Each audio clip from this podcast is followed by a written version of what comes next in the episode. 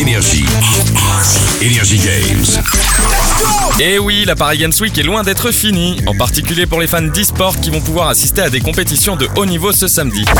Plusieurs tournois sont organisés aux quatre coins du salon, mais la scène ESWC a particulièrement retenu notre attention.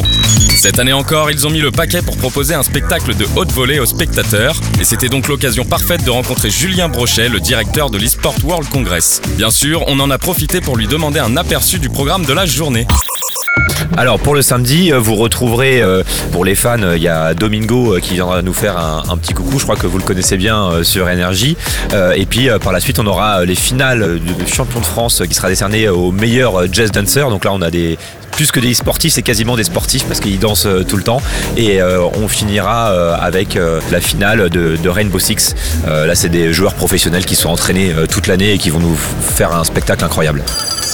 Pour les amateurs de foot, il faudra plutôt regarder du côté de chez Sony. Plusieurs professionnels s'affronteront lors de showcases, mais ils joueront aussi contre des amateurs. Si vous voulez vous détendre entre deux files d'attente, c'est le bon plan assuré. Et pour finir, si vous aussi vous souhaitez participer à des tournois, sachez que Nintendo organise des compétitions gratuites et ouvertes à tous. Du côté des jeux, vous aurez le choix entre Mario Kart 8 Deluxe, Super Smash Bros Ultimate et Splatoon 2. Et les meilleurs joueurs pourront remporter un exemplaire de Pokémon épée et bouclier. Un bon moyen de se faire plaisir avant Noël.